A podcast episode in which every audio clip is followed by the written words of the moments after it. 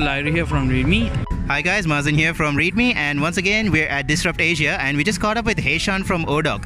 So Heshan, can you tell us a bit about ODoc? So ODoc is an app that connects you with doctors for video consultation and care.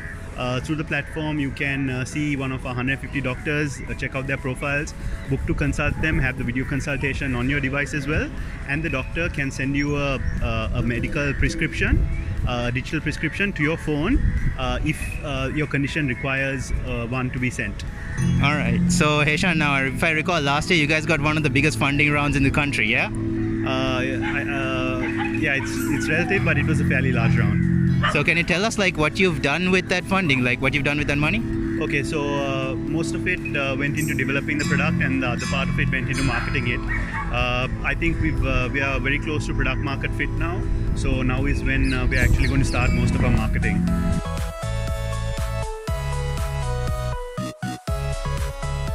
In short, one would expect this sort of solution would be mostly prominently, you know, more Colombo centric.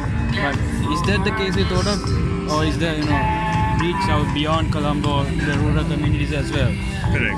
I think, um, yeah, if you look at Sri Lanka's uh, tech adoption, uh, there's definitely a huge weightage towards the Western province. Uh, that means Colombo, Gampaha, and Kalutara. Right. But uh, you also see a lot of people finding the appeal of this service who are further away from the capital because they have to travel from, for example, Kurunegala or Batticaloa to see specialists in Colombo.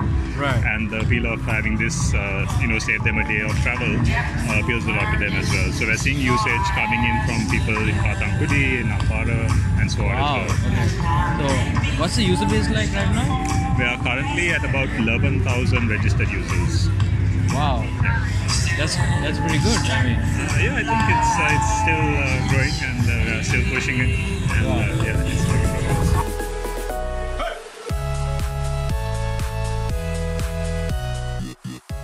All right. Okay. So Heshan, just want your thoughts. Like, how do you think technology is going to change how patients interact with doctors in the coming years?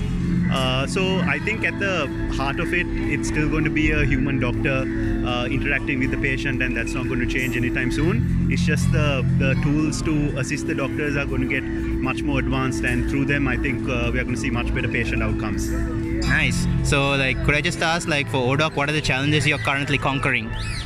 Challenges. Okay, so I think the biggest challenge is changing mindset that healthcare can be delivered effectively through video. Uh, for for the last millennia, since the beginning of time, people are used to going to a doctor when they get sick. So changing that mindset uh, is, is it would be the biggest challenge. But I think uh, uh, over time, that's that's going to happen.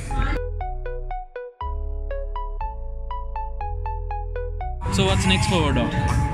Uh, the next step is to really build uh, up our next feature list. Uh, we have a, quite a long product pipeline, uh, a lot of exciting stuff on the user side as well as on the doctor side, and we want to push hard on getting those out. So we really we really want to win the Sri Lankan market, and uh, our entire focus and concentration is going to be on that.